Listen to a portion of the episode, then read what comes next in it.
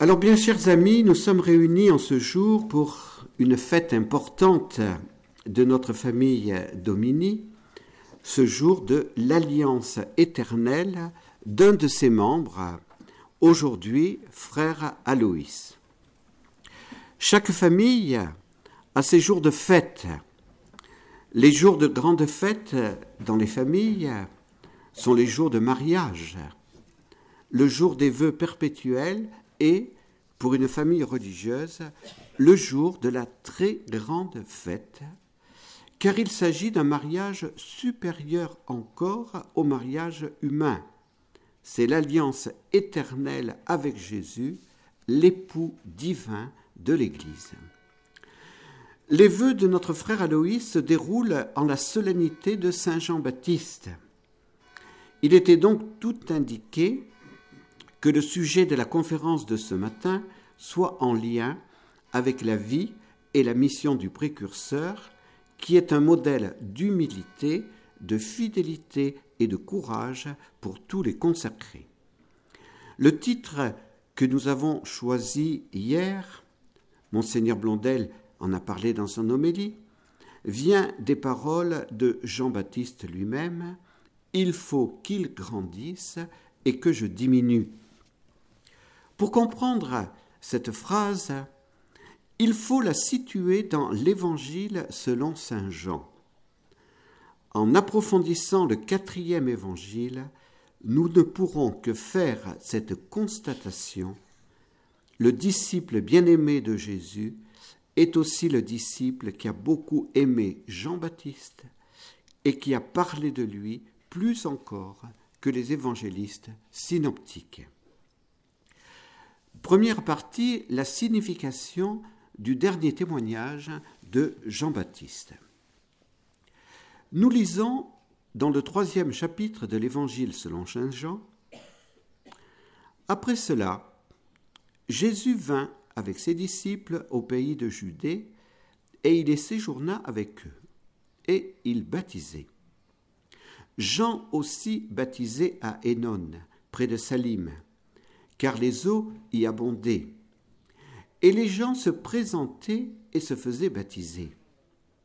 Jean, en effet, n'avait pas encore été jeté en prison. Il s'éleva alors une discussion entre les disciples de Jean, et un juif à propos de purification. Ils vinrent trouver Jean et lui dirent Rabbi, celui qui était avec toi de l'autre côté du Jourdain, celui à qui tu as rendu témoignage, le voilà qui baptise, et tous viennent à lui.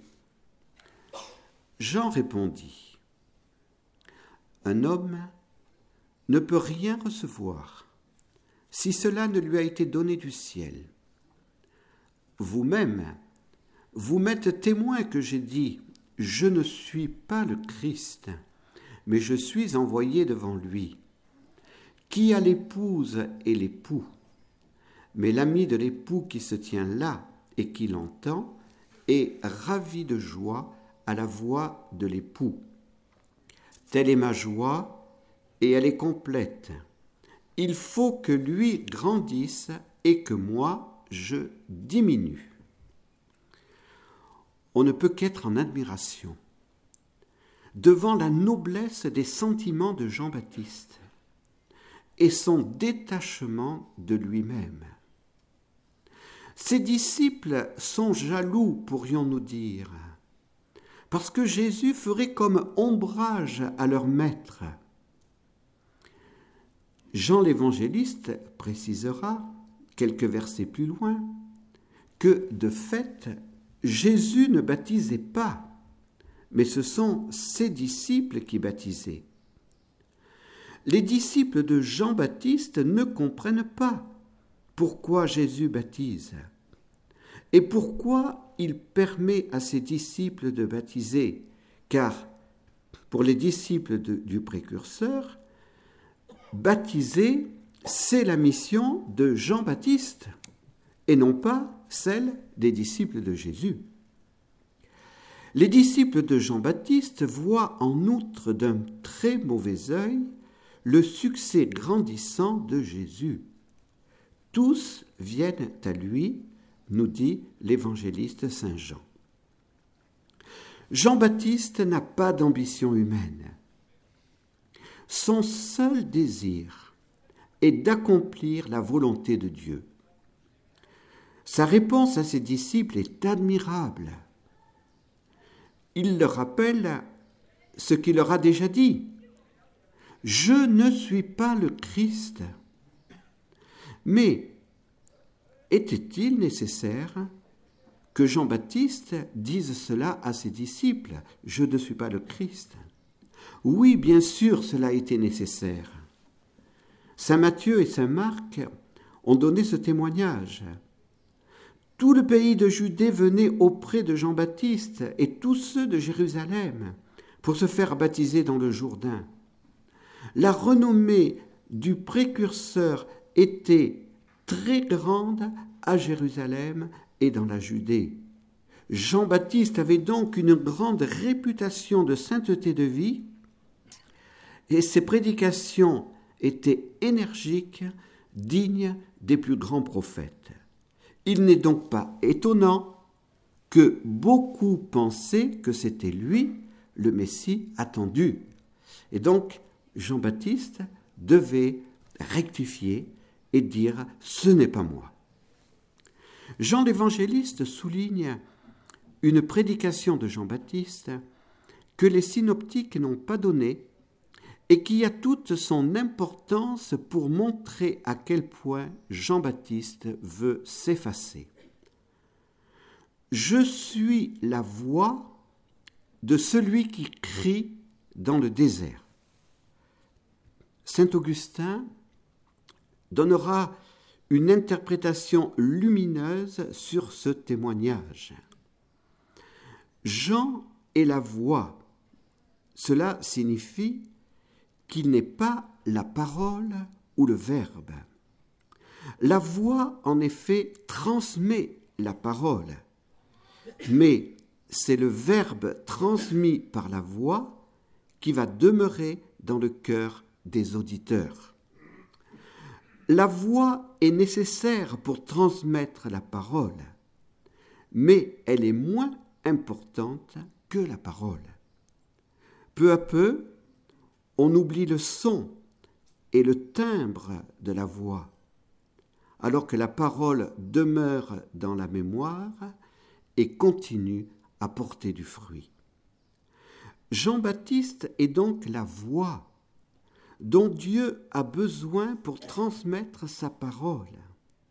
Mais il a bien pris soin de spécifier Je suis la voix pour que l'on ne se méprenne pas.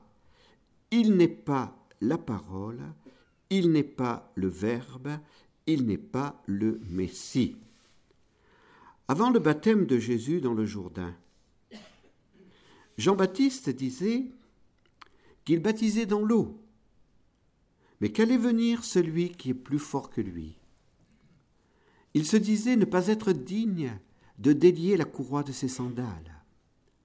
Il vous baptisera, lui, dans l'esprit et le feu. Les quatre évangélistes donnent le même témoignage, preuve de l'importance de cette prophétie. L'évangéliste Saint Jean rapporte une autre parole importante du Baptiste, qui révèle pourquoi celui qui vient est plus fort que lui. Jean-Baptiste dit Il existait avant moi. Jean 1, 30. Jean-Baptiste est né six mois avant Jésus. Comment donc Jésus peut-il exister avant lui? C'est clair, Jean-Baptiste veut parler d'une autre existence, d'une autre existence que l'existence humaine. Il veut donc parler de l'existence divine de Jésus. Les quatre évangélistes témoignent du baptême de Jésus. Jean-Baptiste dit avoir eu la preuve que Jésus était bien celui qui baptise dans l'Esprit. Et il le dit dans l'Évangile selon Saint Jean au chapitre 2, dans les versets 32 à 34. J'ai vu l'Esprit Saint descendre et demeurer sur lui, et je rends témoignage, il est le Fils de Dieu. Jean-Baptiste dit aussi à ses disciples, en voyant Jésus venir près de lui, Voici l'agneau de Dieu qui ôte le péché du monde.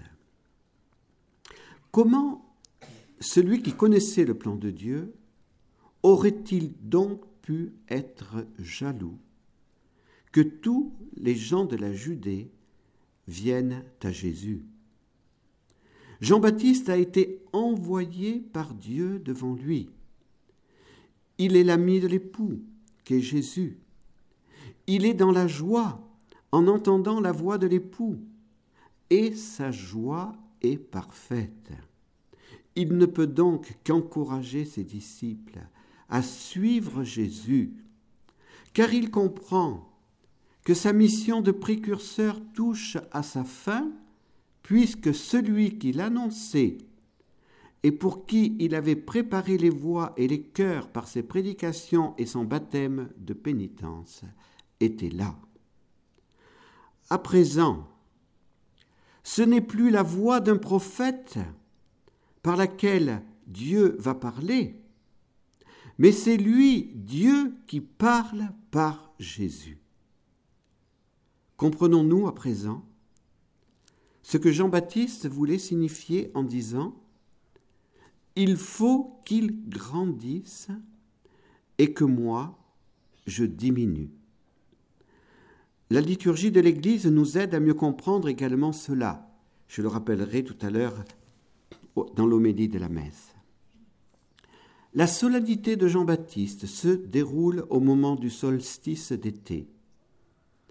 La nuit de la Saint-Jean est la nuit la plus courte, et donc c'est le jour aujourd'hui le plus long. Les jours vont ensuite commencer à raccourcir jusqu'au 24 décembre, où la nuit sera la plus longue. La naissance de Jésus se célébrera au cours du solstice d'hiver. Ainsi, à partir de ce 24 juin, la, liturgie souligne la vérité de la phrase évangélique Jean-Baptiste diminue afin que Jésus grandisse. La suite du chapitre 3 de Saint Jean est considérée par beaucoup d'exégètes comme une réflexion personnelle de l'évangéliste Saint Jean. Pourtant, rien dans le texte ne prouve cette affirmation. Nous pouvons donc bien penser que c'est toujours Jean-Baptiste qui parle, et j'en ai la conviction. Après ce que nous venons de dire, nous ne sommes pas étonnés que le précurseur ait pu être éclairé par le Saint-Esprit pour préparer les cœurs à accueillir Jésus. Je vous lis donc les versets 31 à 36 du chapitre 3 de Saint Jean, qui sont très importants et qui viennent de Jean-Baptiste. Celui qui vient d'en haut est au-dessus de tous. Celui qui est de la terre est terrestre et parle en terrestre.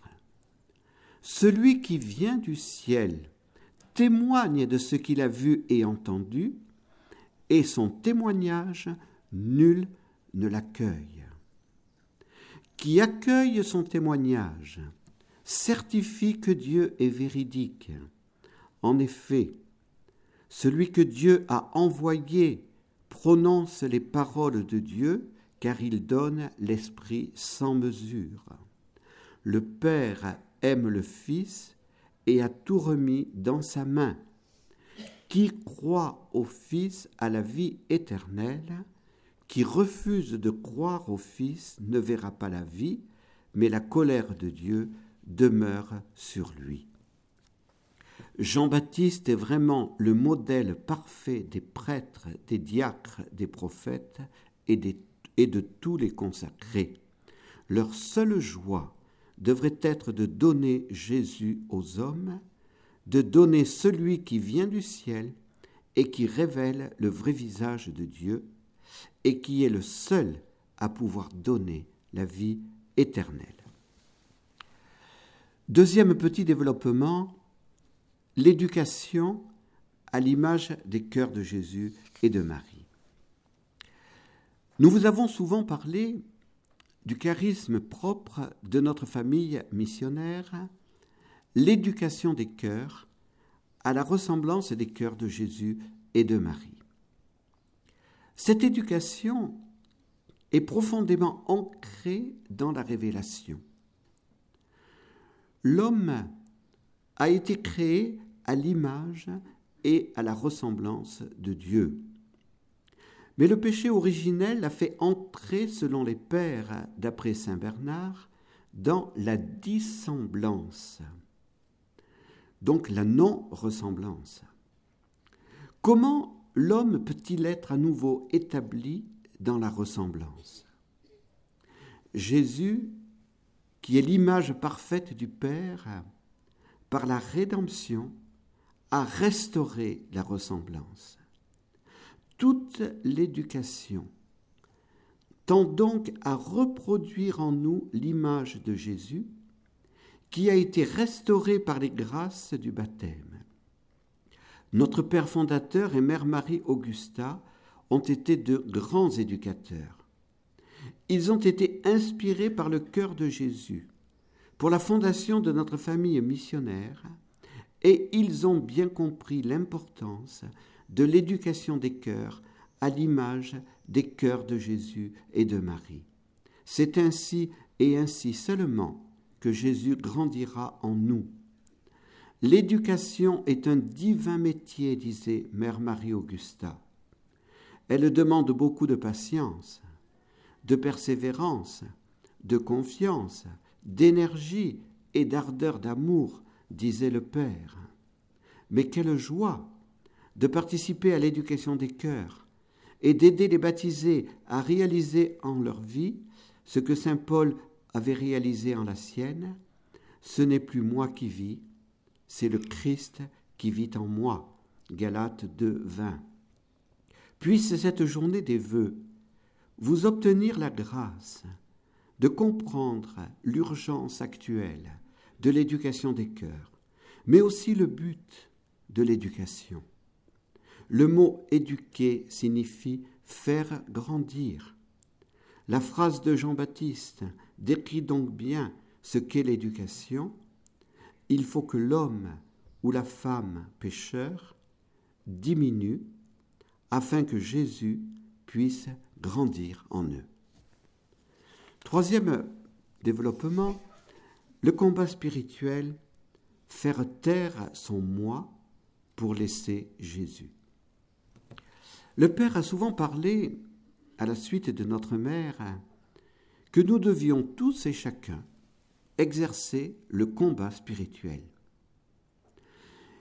Il est bien et nécessaire de vouloir développer son cœur à la ressemblance des cœurs de Jésus et de Marie.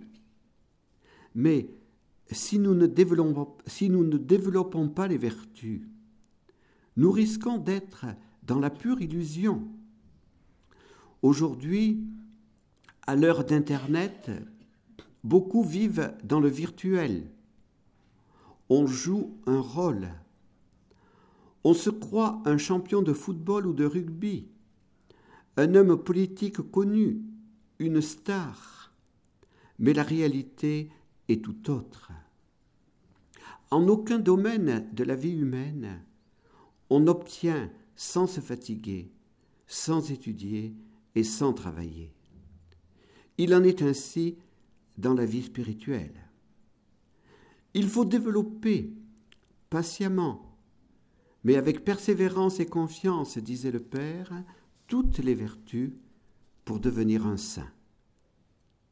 Ce combat peut être certains jours décourageant à cause de nos défauts, de nos péchés, de nos chutes. Mais heureusement, La miséricorde du cœur de Jésus est là. Son cœur nous est toujours grand ouvert et il ne nous refuse jamais son pardon.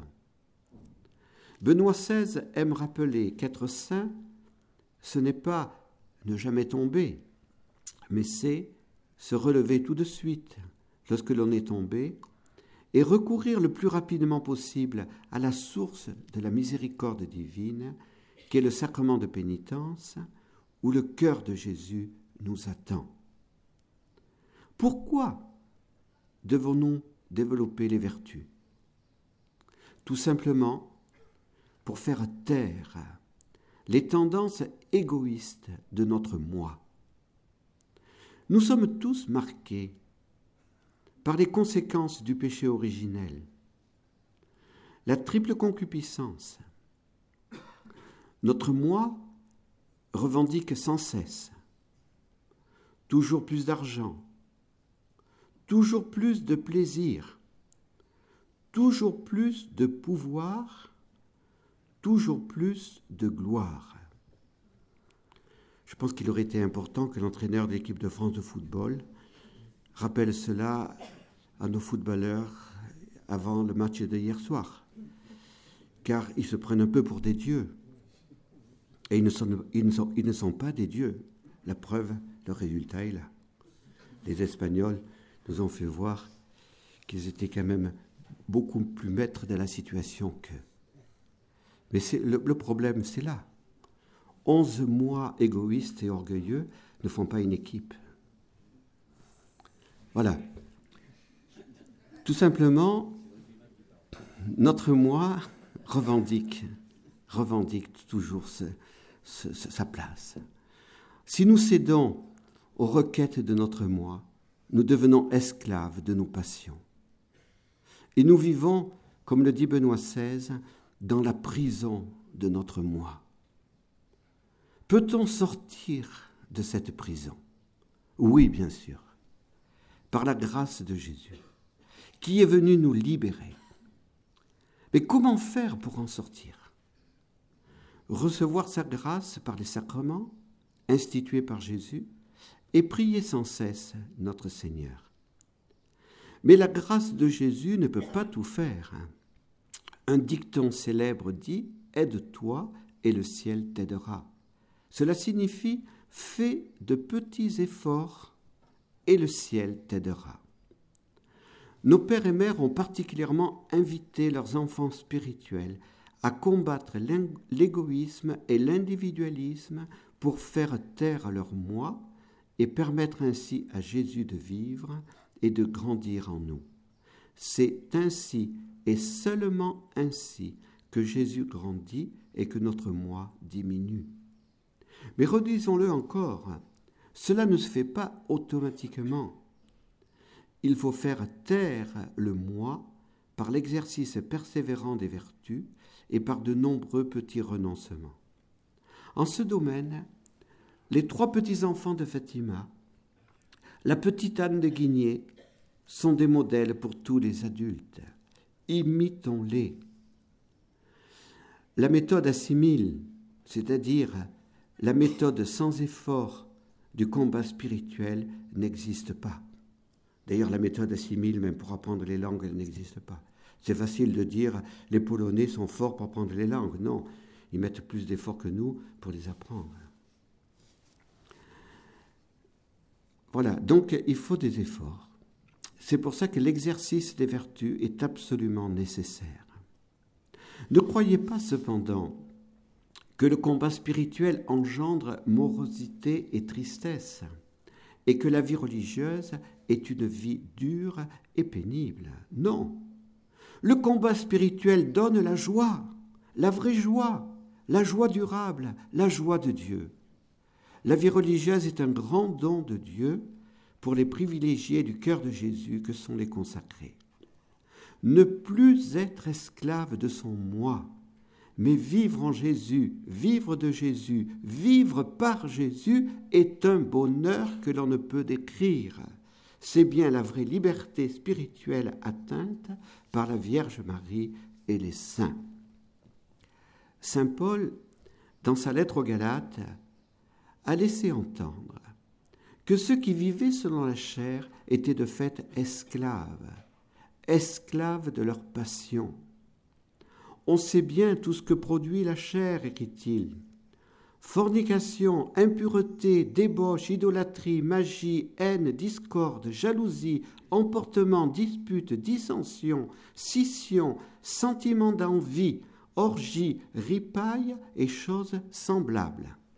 Galates 5, 19, 21.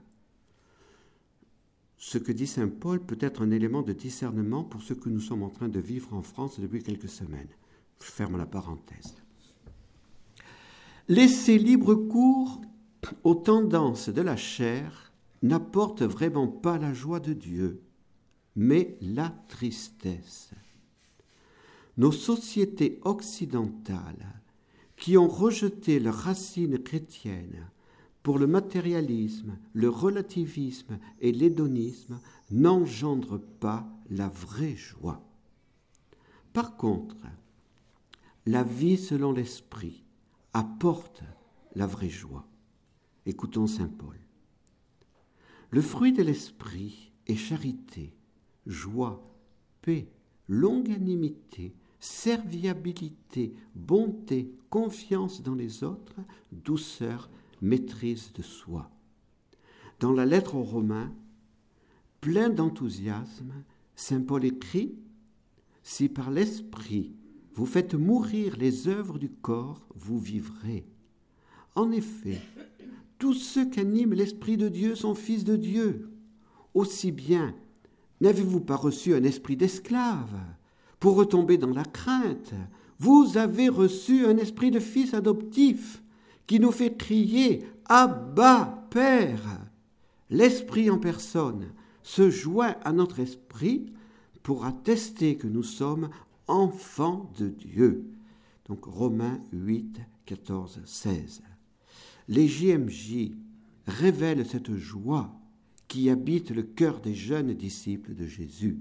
Alors n'ayons pas peur de mourir à notre moi afin de laisser grandir Jésus en nous.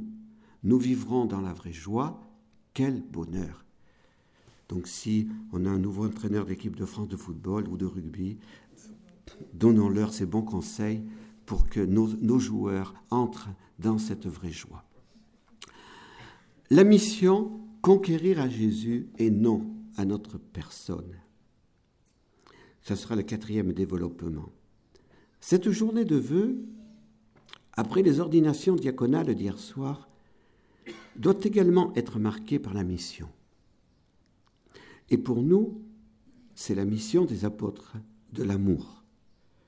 On ne se consacre pas à Jésus pour vivre une petite vie tranquille dans une tour d'ivoire, loin des soucis du monde. On se consacre certes pour vivre en Jésus, pour vivre avec Jésus dans une communauté religieuse, mais aussi pour partager la mission de Jésus et la mission de telle famille religieuse. Jean-Paul II, dans sa lettre apostolique sur la vie consacrée, a commenté l'évangile de la transfiguration. Il a voulu faire découvrir que tout consacré apostolique doit partager sa vie entre, d'une part, l'union intime à Jésus par la prière et la contemplation, et d'autre part, la mission.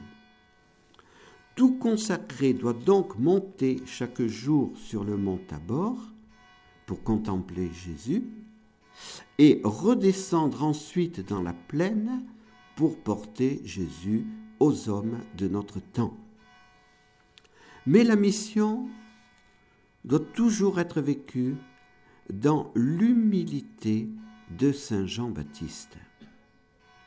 Comme nous venons de le voir, ses contemporains pensaient qu'il était le Messie. Ses disciples pouvaient même le prendre pour supérieur à Jésus. En effet, il faisait de grandes pénitences au désert, alors que Jésus ne donnait pas cette impression. Les foules venaient se faire baptiser par lui. Jésus, lui, ne se présentait pas comme un roi puissant, mais il se présentait comme doux et humble de cœur. Lorsqu'il va rentrer à Jérusalem, il ne cherchera pas la gloire, mais il montera sur un âne et non sur un cheval. Jean-Baptiste devra détromper ses disciples qui se trompent sur sa personne. C'est Jésus que vous devez suivre. C'est lui le Messie attendu. Il faut qu'il grandisse et que je diminue. Dans la mission, nous devons être attentifs à ne pas rechercher la faveur des hommes et la gloire humaine. Je répète souvent aux frères et aux sœurs que nous ne devons pas être comme l'âne qui porte les reliques. Vous savez, cet âne qui porte les reliques, il avance, tout le monde se met à genoux devant lui. Et donc ce pauvre âne croit qu'on se met à genoux pour lui. Voilà. Donc attention, attention. Mère Marie-Augusta disait, nous devons agir comme l'ange qui montre la route et disparaît. C'est pas à nous que vous devez être attachés, c'est à Jésus. Nous, on doit être l'ange qui vous montre Jésus. Le Père éduquait ses enfants à, l'humilité. Il nous disait de ne faire attention ni au succès ni à l'échec dans la mission, mais de ne rechercher que la volonté de Dieu. Nous ne devons jamais oublier, nous disait-il, que si nous moissonnons, c'est parce que d'autres ont semé avant nous. Autre est celui qui sème, autre est celui qui moissonne, dit Jésus. Le moissonneur ne doit pas s'enorgueillir. D'autres ont préparé le terrain, d'autres ont labouré, d'autres ont semé, d'autres ont arrosé. C'est l'Esprit Saint qui a agi pour les fruits de la moisson. Que le semeur ne se décourage pas. S'il ne voit pas les fruits de ses semailles, sa mission est de semer, non de moissonner. Ainsi, l'apôtre, s'il vit sa mission comme Jean-Baptiste, ne se laissera pas griser par le succès. Il ne se laissera pas non plus décourager par l'échec apparent, mais il cherchera à être fidèle à la volonté de Dieu en agissant, comme nous le disait le Père, avec patience, persévérance et confiance. Notre fondateur et Mère Marie-Augusta n'ont pas vu les fruits de leurs travaux. Ils ont semé, souffert, offert dans l'amour. Aujourd'hui, nous récoltons les premiers fruits. Nous n'avons pas à nous enorgueillir, ce sont eux qui ont semé et travaillé dans la fatigue. Cinquième petit développement, au service de la mission de l'Église qu'est le Christ total. Le Père nous a souvent rappelé que nous exercions notre mission dans le charisme des apôtres de l'amour au service de la grande mission de l'Église. Les ordinations diaconales d'hier ont souligné l'aspect de service que nous ne devions jamais oublier en exerçant l'apostolat.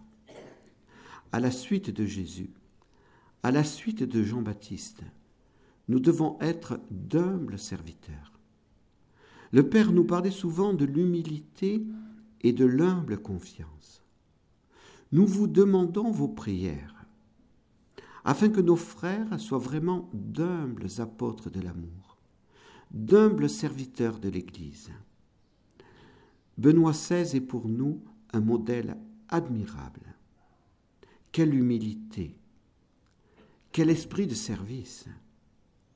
Il n'a vraiment pas cherché à être évêque à être préfet de la congrégation pour la doctrine de la foi, et aujourd'hui à être pape. Il a fait tout le contraire pour ne pas l'être. Il a obéi humblement à Dieu et il sert l'Église en tant que vrai serviteur des serviteurs. Il a rappelé à ses collaborateurs, les membres de la curie, qu'ils ne devaient jamais, on peut dire, chercher le carriérisme. Pour être d'humbles serviteurs, Il est donc important de se consacrer au cœur immaculé de Marie, que nous vénérons ici sous ce titre de Notre-Dame des Neiges. Le, service que nous devons rendre à l'Église est celui de l'unité dans la vérité et l'amour. Le Père a choisi comme devise Ut sint unum, qu'il soit un. Pour tendre à cette unité, il faut, c'est évident, une grâce de Jésus. Il est donc absolument nécessaire que tous les membres s'efforcent de diminuer pour laisser grandir Jésus en eux. Nous devons nous aider les uns les autres dans ce but, et c'est ainsi et seulement ainsi que nous servirons vraiment l'Église et que l'Église accomplira sa mission. Il faut qu'il que, que Jésus grandisse et que je diminue. La nécessité absolue du sacrement de l'Eucharistie, c'est le sixième petit développement. Notre journée de vœux coïncide aujourd'hui avec la journée de pèlerinage en l'honneur du Sacré-Cœur, au cours de laquelle nous faisons la procession du Saint-Sacrement. La fête Dieu cette année se déroulait le dimanche 10 juin, mais à cause des élections, nous l'avons reportée de 15 jours. Le Père nous invitait à chanter de tout notre cœur au cours de cette procession en l'honneur du Saint-Sacrement. En la procession de cette année, nous penserons plus particulièrement à ce que Jean-Baptiste disait à ses disciples. Voici l'agneau de Dieu. Il vient, celui qui est plus fort que moi, et qui vous baptisera dans l'Esprit Saint et le feu. Oui, pensons au mystère ineffable qu'est l'Eucharistie. C'est bien Jésus qui est présent réellement et substantiellement dans cette hostie que nous allons adorer, qui est présent avec son corps, son sang, son âme et sa divinité. Nos pères et mères nous ont éduqués à ce que Jésus soit vraiment le roi dans chacune de nos maisons, et que le moment le plus important de nos journées soit la messe, source et sommet de nos activités. Mais la messe ne porte vraiment des fruits que si elle est préparée et suivie par la prière et l'action de grâce. Au cours de la dernière fête Dieu à Rome, au cours de la messe du Corpus Domini, comme on l'appelle à Rome, Benoît XVI a rappelé l'importance de l'adoration eucharistique. Il s'est élevé contre les erreurs progressistes qui avaient délaissé l'adoration pour ne retenir que la célébration de la messe. Il est nécessaire de retrouver dans toutes les paroisses l'adoration du Saint-Sacrement et les processions de la fête Dieu.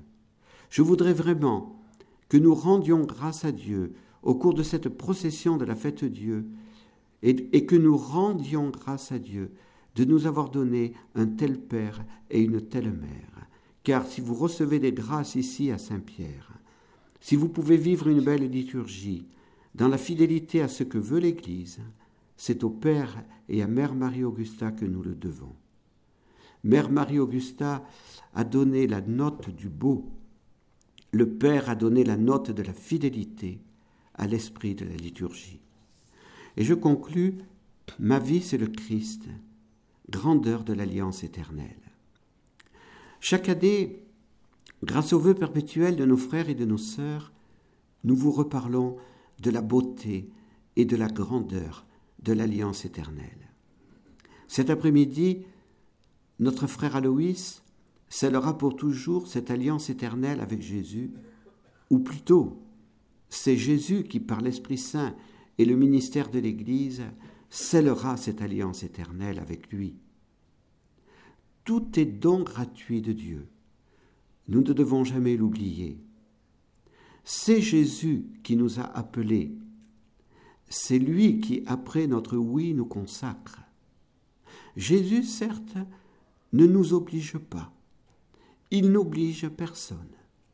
Il nous dit si tu veux. Mais lorsque nous lui avons dit oui, alors nous recevons le centuple, comme il l'a promis à Saint Pierre.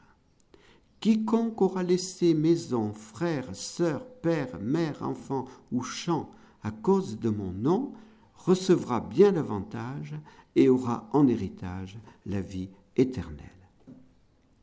L'alliance éternelle d'une certaine façon.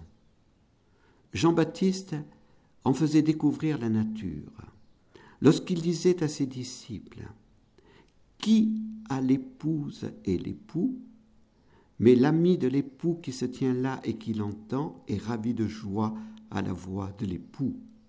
Telle est ma joie et elle est complète, il faut que lui grandisse et que moi je diminue.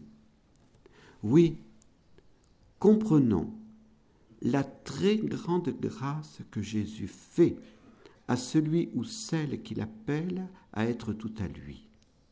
Cette grâce est totalement imméritée elle vient du cœur infiniment miséricordieux et amoureux de Jésus, l'époux de l'Église. Prions pour que Jésus puisse conquérir le cœur de nombreux jeunes à son amour. Mère Marie-Augusta disait qu'il lançait toujours ses appels à l'amour. Mais pour répondre à ces appels à l'amour, il est nécessaire d'imiter la disponibilité de la Vierge Marie dans son exché me voici, dans son fiat, oui, et dans son magnificat. Comprenez aussi l'urgence pour l'Église de nouvelles vocations. Urgence pour sa vie, urgence pour sa mission. Je conclus en vous citant Mère Marie-Augusta. Ce qu'elle disait en 1948 est toujours actuel en 2012 le temps presse. Les démons sont déchaînés à travers ce monde perverti. Les cœurs sont pleins de désirs de vengeance, de crimes horribles. Et cependant, au milieu d'eux, s'élève droit, fort, impératif, l'amour. C'est Jésus dans ses amis fidèles. Jésus a beaucoup d'amis sur la terre mais combien sont faibles. Ce qui fait un véritable apôtre de l'amour, c'est son activité intérieure intense, beaucoup plus que son activité extérieure. Mais cependant, il faut les deux. L'amour, c'est vivre à fond et sans limite. C'est être tout à tous. C'est le don de soi absolu et sans réserve et c'est se garder intégralement à son Dieu. L'amour, c'est l'affection de la perfection dans les moindres choses, matérielles et spirituelles, un profond respect et l'imitation de toutes les vertus. L'amour, c'est l'attention fixe à ce que l'on fait, dans le don total de chaque instant qui appartient à Dieu. L'amour, c'est tout, c'est simple, c'est riche, c'est pauvre, c'est humble, c'est obéissant, c'est amoureux, c'est doux, c'est violent, c'est bon par-dessus tout. Au cours de la liturgie des vœux, comme nous l'avons fait déjà hier, nous chanterons le cantique des apôtres de l'amour.